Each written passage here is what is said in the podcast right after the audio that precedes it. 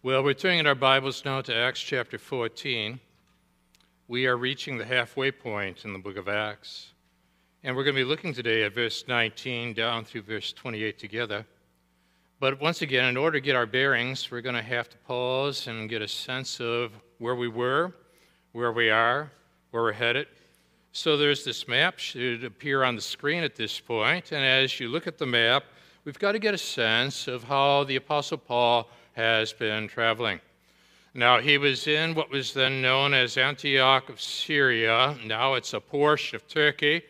And he made his way towards Cyprus and then onward, upward into a region today we still know as Turkey. Turkey is a fascinating setting geographically. It is where East and West meet. The people in Turkey, on one hand, look to the West, there they find their economic stability. They find that sense of economic security. But when they turn to the east, they turn to Islam. They turn to the spiritualities of that region. And because of that, this is a, a region of tension where east and west meet. It was true then, true now. And the Apostle Paul made his way into the setting that we're now looking at this morning, known as Lystra. And there should be a, a picture of Lystra that appears on the screen. And Lystra was more of an agricultural setting, you see. They were steeped more in traditions, more into mythology and the likes. This was more rural by nature. We can see it, the fields themselves. Known for its corn production known for the way in which merchants might arrive on the scene bearing news from the coastline and then heading onward. This is the setting now that we find the Apostle Paul in. He's been sharing the gospel of Jesus Christ in this setting. You pick it up now, and you'll notice with me, beginning in verse 19, these words But Jews came from Antioch and Iconium, and having persuaded the crowds, they stoned Paul and dragged him out of the city, supposing that he was dead. But when the disciples gathered about him, he rose up, gathered, and entered the city. And the next day he went on with Barnabas to Derbe. When they had preached the gospel to that city and made many disciples, they returned to Lystra and to Iconium and to Antioch, strengthening the souls of the disciples, encouraging them to continue in the faith, saying that through many tribulations you must enter the kingdom of God. And when they had appointed elders for them in every church, with prayer and fasting, they committed them to the Lord in whom they had believed. Well, then they passed through Pisidia and came to Pamphylia. When they had spoken the word in Perga, and down to Attalia, and from there they sailed to Antioch, where they had been commended to the grace of God for the work that they had fulfilled. when they had arrived and gathered the church together, they declared all that God had done with them and how he had opened a door of faith to the Gentiles. And they remained no little time with the disciples. So we're going to be looking at these verses and trying to see how all this fits together. Going to build a bridge from the days in which this was written into 2020, trying to make this contemporary, connect it to where we're at today. Let's look to our Lord in prayer. Now, Father, we're thanking you for who you are. Thanking you for what you've done at the cross of Jesus Christ. You sent Jesus into the world. What Christ did on that cross was sufficient. What Christ did on that cross was total. What Christ did on the cross is complete. Neither the secularists nor the religionists can add to it nor subtract from it. And we thank you, Father, for the perfectly designed plan for salvation found in Christ alone. So, Father, for any of the people in services today and for those in the live stream, maybe three or four people gathered around a screen right now. Maybe somebody invited from the neighborhood or an extended family member to process what's found here in these verses. Speak to that heart. Allow for your word to penetrate deeply, fully, completely. It's about your word, not our opinions, that matter most at this point. So, Father, we're praying now in the moments to come that you would warm these hearts, you would engage these minds, you would shape these wills. As again now, Father, we've come here to see Jesus and, and Him only. We're praying these things again now in, in Jesus' name. Amen. Take a look at this scene, this picture that appears on the screen. You've come with me to New England. And I say, let's take a look at this particular door found on countless numbers of houses throughout, from Maine on through Rhode Island into Connecticut and so forth. Look very carefully. In colonial New England, the paneled front door of a house, in which the stiles and the rails of the door form a pattern, they form a pattern representative of the cross.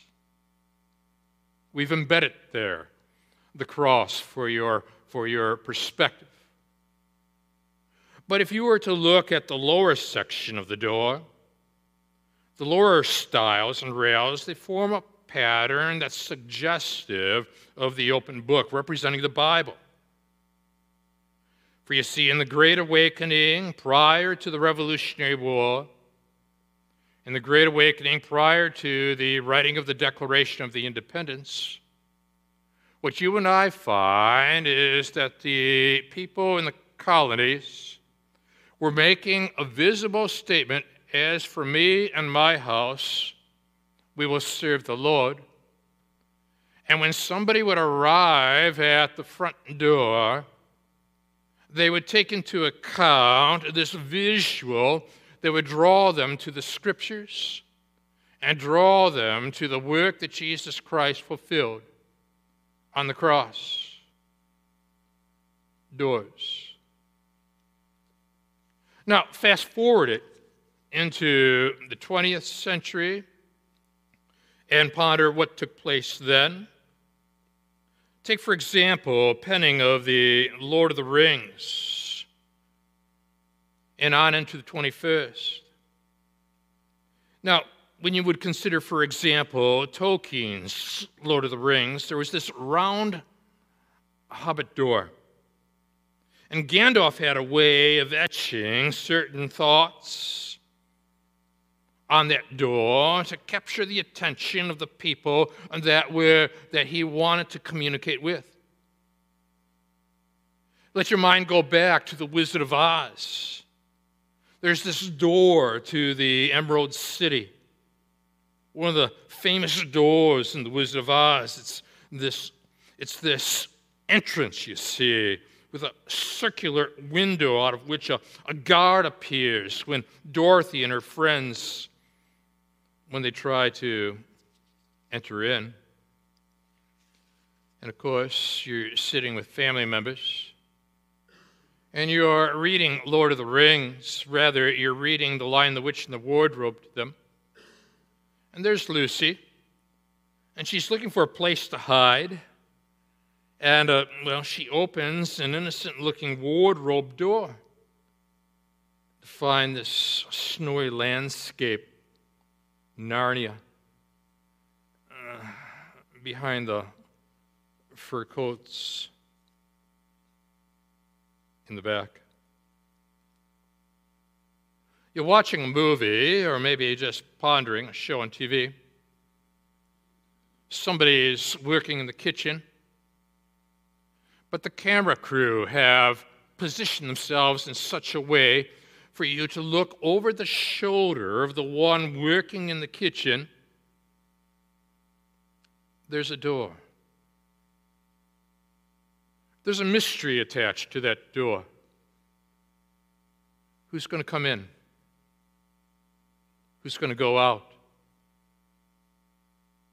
What's behind that door? Monty Hall used that approach in a game show where one had to choose between door number one, door number two, door number three. The show is revived these current days. The physician Luke, in chapter 14 and verse 27, would pen these thoughts that when they arrived and gathered the church together, speaking of Paul and Barnabas, they delivered, they declared all that God had done with them and how he had, quote, opened a door of faith to the Gentiles. This morning, as you're looking at what has stood behind you and what stands before you, you have been and you will be living with the tension of closed doors and open doors. Is that door locked? What's behind that door? Should I enter? Should I not? Maybe I should wait. And will God unlock that door that has seemed locked forever? And what about the door of that heart where I've been sharing the gospel, maybe with a family member, maybe with a co worker, maybe with a neighbor? But for some reason, thus far, not only is the door closed, the door is locked. What's fascinating is that the Apostle Paul never forced the door open.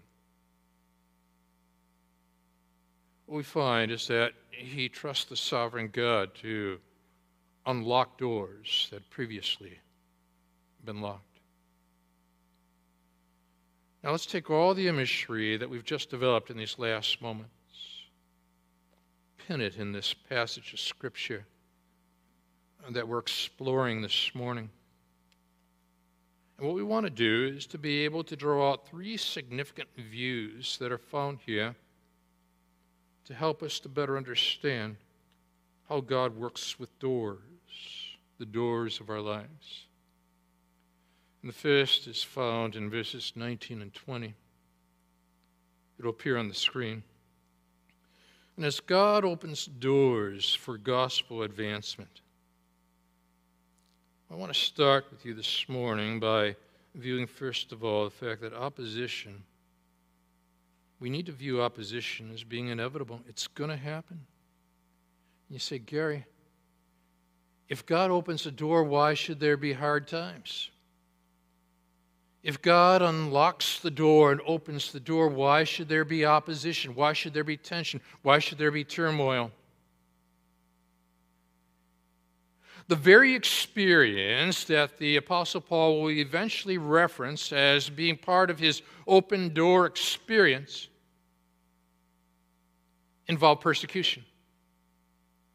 You pick it up now in verse 19, and here you and I are told, but Jews came from Antioch and Iconium. And having persuaded the crowds, they stoned Paul and dragged him out of the city, supposing that he was dead. Now, what immediately captures your attention and my attention at this point is that geographically, these individuals who stoned the Apostle Paul walked 100 or so, give or take, miles to do this. So turned off were they to the gospel that was being presented in Antioch as well as in Iconium that they made their way to Lystra, where the Apostle Paul and Barnabas had been telling others about Jesus, and they were seeing great results, and people were coming to saving faith. But you see, the evil one will work overtime in order to turn the tide. And so now, what you and I find here that after their 100 plus mile trek, they find the energy in verse 19 in this rural setting to persuade the crowds the crowds that had been so appreciative of, of Saul, of Paul and Barnabas to the point where they were being dubbed as Roman gods initially Zeus, Hermes. But beware the fickleness of the heart, beware the fickleness of the crowds. The adoring crowds that were calling out praise in the name of God as Jesus Christ entered into Jerusalem would be part of the crowd likewise that would shout out, Crucify him. Beware the fickleness of the human nature. And so now, here's the Apostle Paul. These people have traveled 100 or so miles in order to turn the tide. And what you find, and I find at this point, they persuaded the crowd. And they stoned Paul. You see it there in verse 19. And what interests us at this point is that stonings were to take place outside the city limits.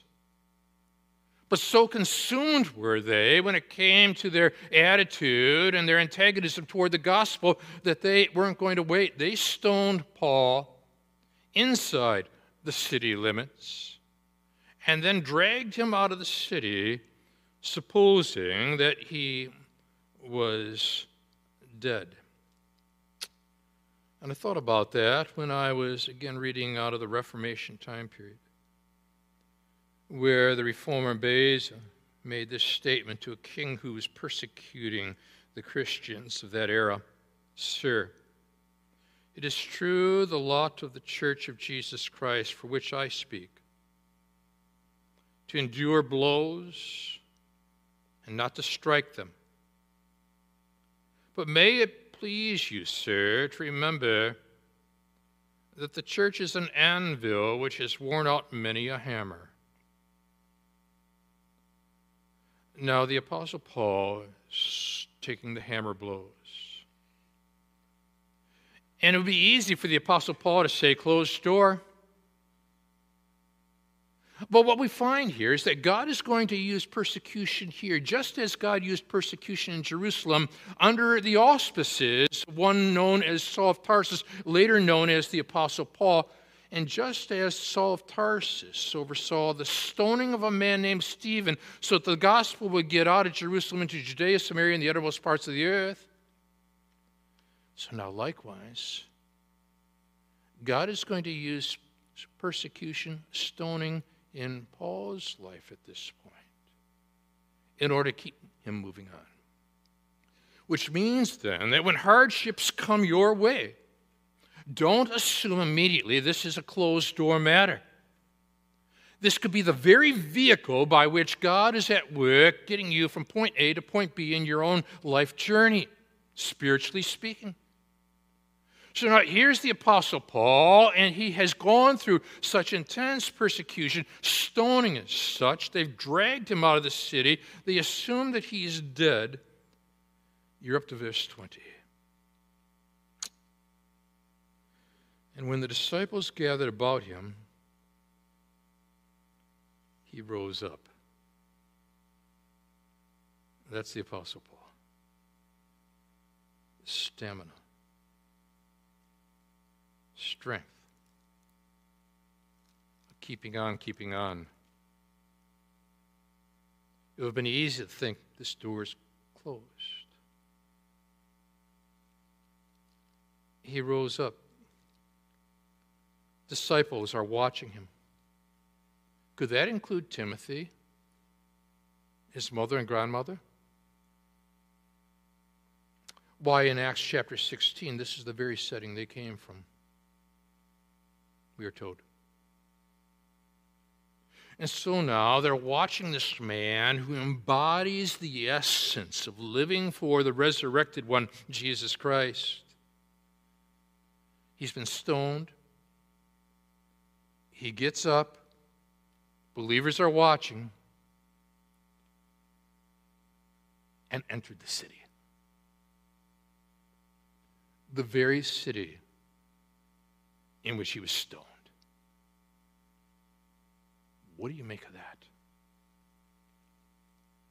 And what do you do when you find life so difficult that you just simply want to flee?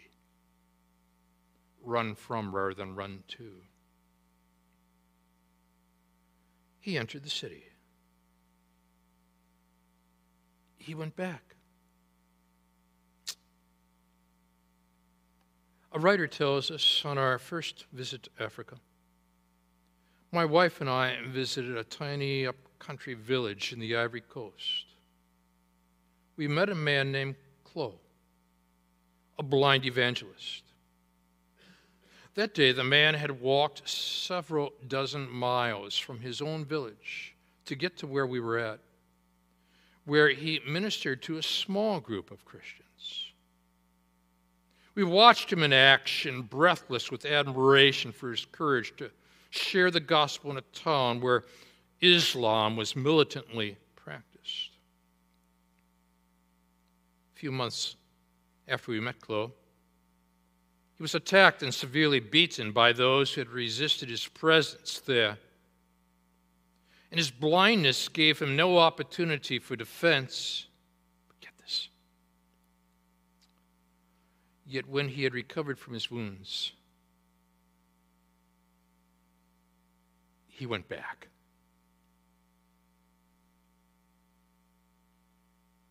Is there something or someone where God is saying, Yeah, you got hurt there?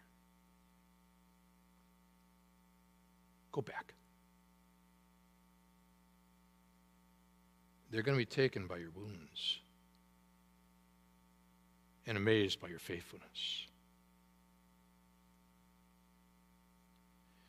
he rose, entered the city.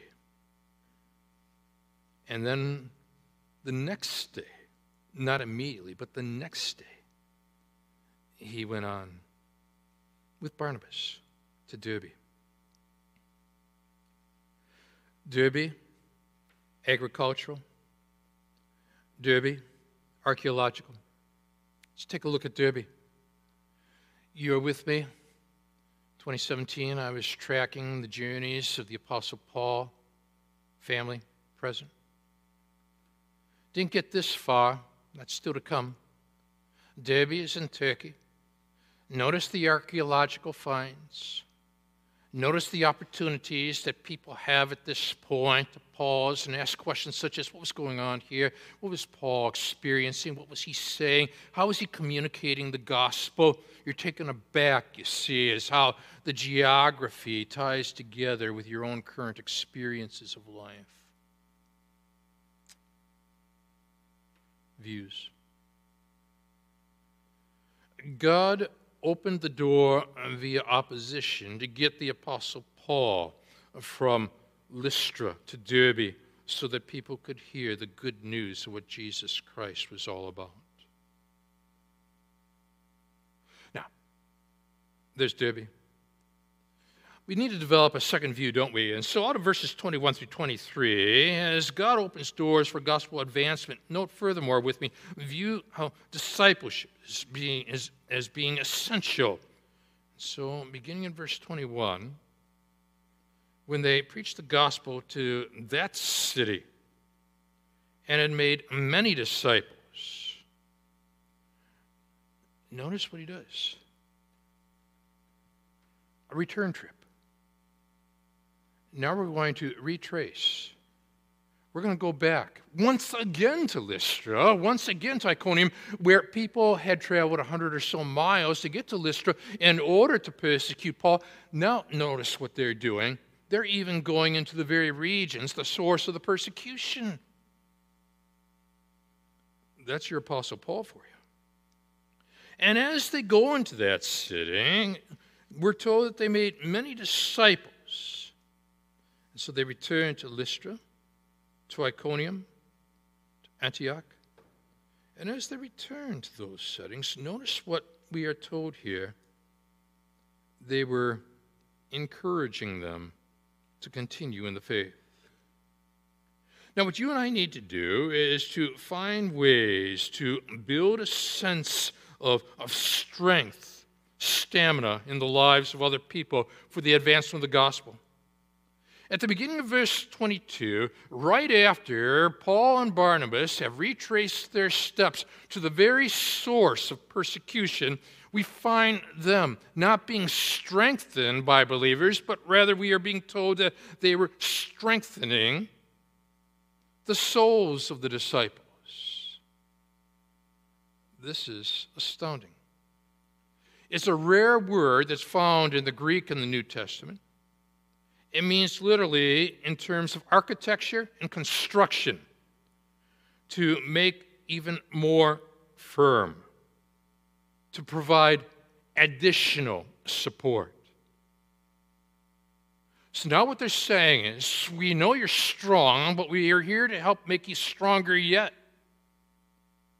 We're going to provide another layer of support here so that when the winds of trial come blowing upon you, you're able to withstand the storms of life.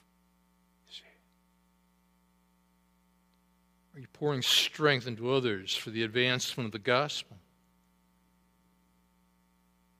Strengthening the souls of the disciples. Encouraging them is the next word here. You're still in verse 22 to continue in the faith because so many people get discouraged and they need a healthy source of encouragement. Have you ever noticed that the word courage is found within the word encourage? In other words, you are pouring courage in to that person who's at the front lines of where things are at. Robert Fulton was discouraged. Discouraged with his invention of the steamboat and the jeering response of the crowds. But one day, a man went on board the boat, and this conversation began to unfold. Mr. Fulton, I assume. Yes, sir. Do you return to New York with this boat? That is our plan, sir. Can I have passage down below? You can take your chance with us, sir. How much is the passage worth? Fulton had never thought about that, never been asked. And after a moment's hesitation, he named the dollar amount, and the man became the first person to pay for a steamboat passage in all of history. Four years later, Fulton met this man, and this is what he said The vivid emotions caused by your paying me that first passage money will always be remembered. You encouraged me, sir. It was the turning point in my destiny, the dividing line between light and darkness, the first actual recognition of the usefulness that I could have to, to fellow people. You poured courage within me. You and I have opportunity, whether we are right now doing a live stream or in person to find ways for the advancement of the gospel of Jesus Christ, to bring a sense of courage and invest it rather than waste it in others. So they were encouraged them to continue in the faith. And notice that it says in the faith, it does not say their faith. In other words, what he's saying here is that there's an absolute aspect to the faith the gospel message that Jesus Christ died for is you got to make it personal. It's got to be your faith. But your faith is being defined by the faith. The faith as explained by the fact that on that day when Jesus Christ died, there was a trajectory towards an empty tomb, just awaiting to happen, you see, to encourage the disciples around him. And the Apostle Paul was confronted with this resurrection reality on the road to Damascus. So now they're looking at one another. He's strengthening them, He's encouraging them. And now, if this isn't a sense of reality and authenticity, then what is? Saying that through many tribulations we must enter the kingdom of God. I could just see them now looking at each other saying, That's exactly what he's done we still, still see the markings from the stonings. Then we're told, and when they had appointed elders for them in each and every church with prayer and fasting, notice the climate in which this took place prayer and fasting, they committed them to the Lord, in whom they believe. He was able to overcome his weariness and still organize the church. When Wilberforce became inflamed with the idea of stopping slavery in England, became a member of Parliament, pushed on by William Pitt, spoke out against slavery and the slave trade, but defeat after defeat after defeat occurred within Parliament. In 1807, he persuaded his colleagues to ban slave trade. Not until 1833 did both houses of Parliament finally abolish slavery in Britain. The news of total victory came to Wilberforce on his deathbed. He was driven throughout his entire life by an idea that whose time finally came as he was breathing his last. But he remained driven. What's your drive like? What's your stamina like? Do you have that sense of push? In his weariness, he pulls the people together and he appoints elders, Greek word presbyteros, from which we get the word Presbyterian, for them in every church. What's happening here? He's organizing this setting. The church is more than an organization. The church is an organism. What an organization and organism share in common that both are organized. But the church as a body is organized. The physical body has various systems the endocrine system, the skeletal system, the circulatory system, and so on. God has sovereignly fit everything together in a way to bring glory to his name. Now, when the Apostle Paul, then, as you and I are told here in this 23rd verse, committed them to the Lord, he now moves from the medical term to the financial term because the word committed means to deposit as in a bank. In other words, these were monies that were to compound, add to, not subtract from. They were to be multipliers of disciples in the setting that God had placed them in. And so here now is the Apostle Paul. And he's pondering the way God opens doors for gospel advancement. And the doors are open, even in the midst of opposition. And the doors are open in the midst of opposition. There's to be discipleship. Well, where's he going to go? What's he going to do? What comes next? This is a man who loves adventure love that about him. Take a look at the map that appears on the screen. It's as if he's saying, okay, now, first journey over. It's time to report back in. And so you see where he's at now, in what we know as modern day Turkey. And so he makes his way out of a region that the Bible referred to as Galatia, from which we get the book Galatians. He wrote to these people based upon the experiences that we're looking at right now.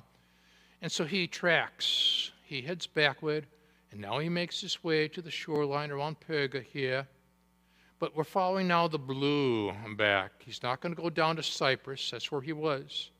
Going to make his way back to that international church Antioch in Syria, now southern part of Turkey, and he's going to report in. He's got stories to tell, experiences to share. You're on then to the third view, found in verse 24 through 28. That as God opens doors for gospel advancement, view reviewing as being instructional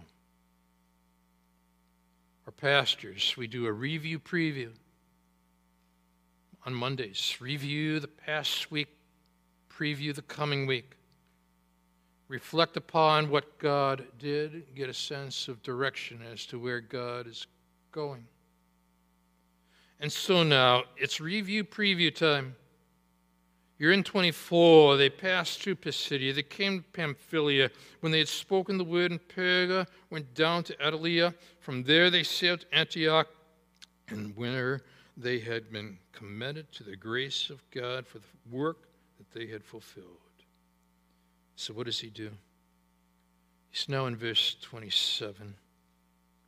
And when they arrived and gathered the church together, I want you to look at the wording very carefully. They declared all that God had done with them.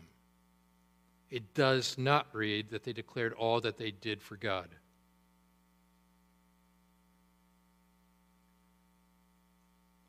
They declared all that God had done with them. See how God centered they are? See how God focused they are? And so now there's this sense of God at work. They declared all that God had done with them and how he had opened a door of faith. It was God who opened the door. They're not the ones. He's sovereign. Paul is conscious of God opening doors. Paul is conscious of God closing doors. We're conscious of doors. If you come with me to London, thinking of a time back in 2015, we arrive at 10 Downing Street. Pride Place. It's the most famous door in London. It's the shiny black door, lion's head, the door knocker. There is only one way in, one way out for the Prime Minister and residents. It's bomb proof. Bomb proof. We make our way to 221B Baker Street. Ah, Sherlock Holmes' entrance door. And if we make our way even further to Westminster Abbey, we pause and look at off to the side the great west door where the Duchess of Cambridge would enter to meet Prince William 2011 to be married. Doors. You're watching a movie, you're watching on television, and there's this woman, and she's standing in the kitchen at this point, but it's not so much her. You're watching the door. The cameramen have captured it, and those that have positioned things strategically, they built this sense of anticipation. Who's going to come in? Who's going to go out? What's behind that door? What's out there? Lucy enters into the wardrobe, and all of a sudden she goes to this door and she's in Narnia. There's this hobbit who all of a sudden finds markings on the door. Gandalf's been busy. And there's an adventure waiting to happen. And then there's Jesus, who in John chapter 10, verse 7 said, I am the door.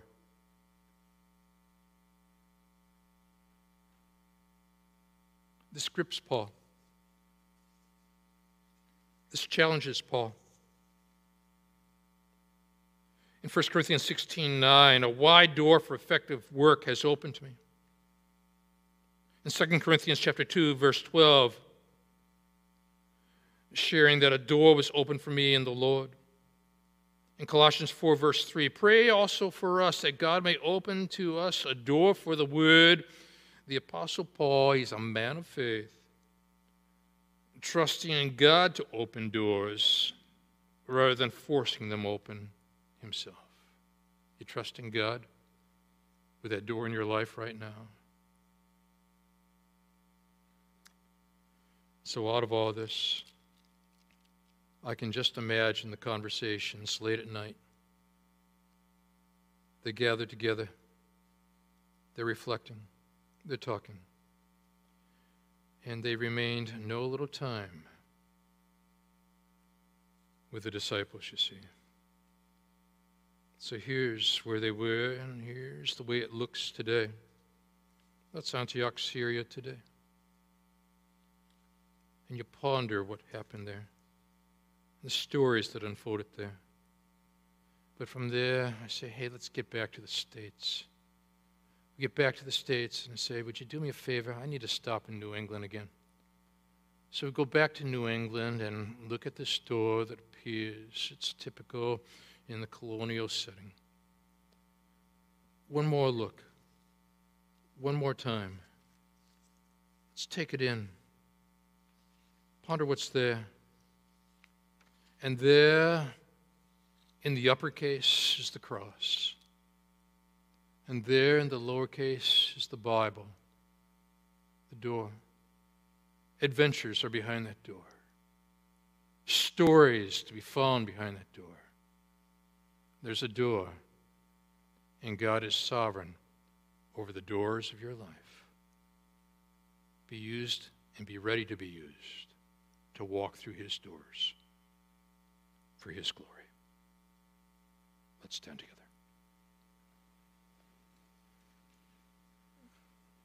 Father, we're thanking you now for times like these. Whether it be in first service, whether it be this service, whether it be live stream. Right now, somebody's saying, My son, my daughter, it seems like the door of that heart's closed. What do I do?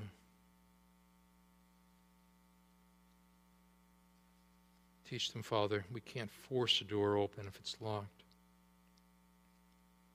There is a sovereign God who unlocks doors.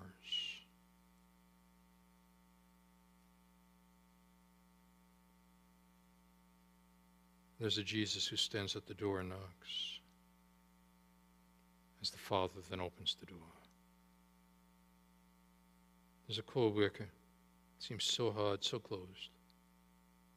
There's that neighbor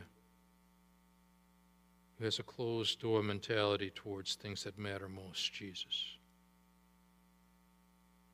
And then the Apostle Paul reminds us that they declared all that God had done with them, how he had opened a door of faith to the Gentiles. Begin opening doors now, Father, and use each one here and each one watching at this very moment. It's time to walk through. Time to walk through, and we'll give you all the glory. In Jesus' name, amen. God bless you.